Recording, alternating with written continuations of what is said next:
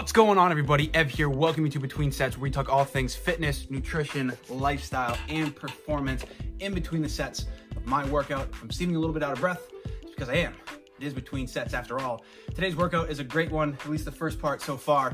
We have 10 bench press right into five squat cleans with a sandbag, followed into five step ups weighted with the sandbag on the back, five each leg. It's an awesome workout. If you'd like to see a video of how to piece together a workout based on feel, which is exactly what this was for me, leave me a comment below, like this video, let me know. If you're listening to this, reach out to me, message me, let me know what you think. I'd love to make that video for you if that's something you're interested in. But today, what we're talking about is the two things that if these are missing, they're gonna derail your fitness and nutrition goals. These two things derail more fitness and nutrition goals than most other things I've seen. On the flip side, if you have these two things, these two things are gonna be your superpower when it comes to staying the course, reaching your goals, and having this whole fitness and nutrition thing become a part of your lifestyle and be part of who you are. Now, these two things are patience and persistence, right? These aren't any inherent character traits. These are learned skills, learned characteristics, things that you can practice and develop. Now, we can talk about the, the whole growth mindset versus the fixed mindset another time, but what I want you to know is you need to have these two things. And the reason for that is most of the time when somebody stops pursuing their goals, they quit, they give up, they get frustrated, it's usually because there was some type of timeline aligned to whatever it is they were trying to do. They were trying to lose 30 pounds in 60 days or whatever it is in six months, or they wanted to build muscle in this amount of time. I'm speaking very generally because it's going to be different for every person, right? But it's in having that arbitrary date or arbitrary timeline that messes with people more than you know. You don't think that it does because you think, oh goodness, well, I can just commit myself for 60 days and it's gonna be great. Well, it just doesn't work out like that most of the time. Some people do well with 30 day, 60 day, 90 day challenges. But with those people, oftentimes what I'd like to see is what their 180 day, their 365 day looks like. Because it doesn't necessarily last. Persistence and patience. Patience. If if this is really important to you, changing your body, changing your mind, changing your life, that's really important to you, does it need to have a timeline? Does it need to have a time frame? Does it matter if it takes you 60 days, 90 days, a year, six years? Like if this is really important to you, then why does the timeline matter? Now I know that it's usually marketed and sale, sold and packaged that way.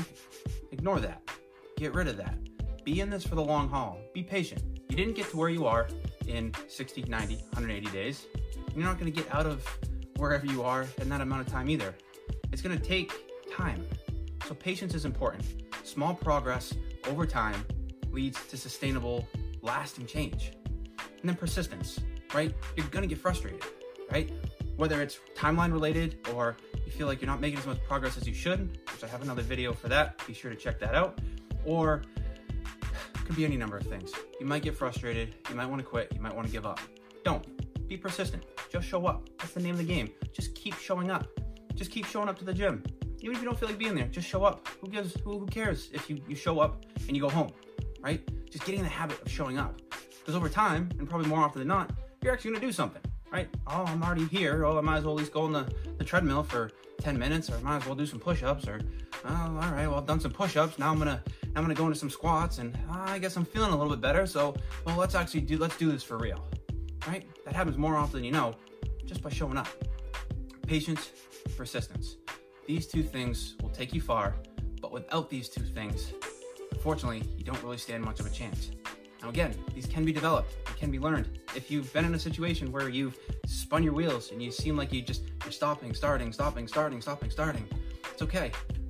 Be aware of it, recognize it, acknowledge it, and then vow to change, vow to do things a little bit differently. The next time that you feel like not going to the gym, just show up and be there. Even if you pull in the parking lot and pull out, it's cool, right? Set the bar super low for yourself, okay? Because once you meet that, then it's easier to set the bar just a little bit higher, and a little bit higher, a little bit higher. Too often we have the bar up here. it's cool to, to have lofty goals, but your lofty goal should be broken down into a lot, like lot, a lot smaller, manageable goals that help you slowly, progressively get there. It's this gap that gets a lot of people. We want to be here, we're here, that's cool. We try to go from here to here in one go. But really, these little stairs all the way up. Patience, persistence. Develop these two things. I promise you, your life will change. Things will happen. Your body will change. Your mindset will change. Your life will change. Well, that's some pretty cool stuff.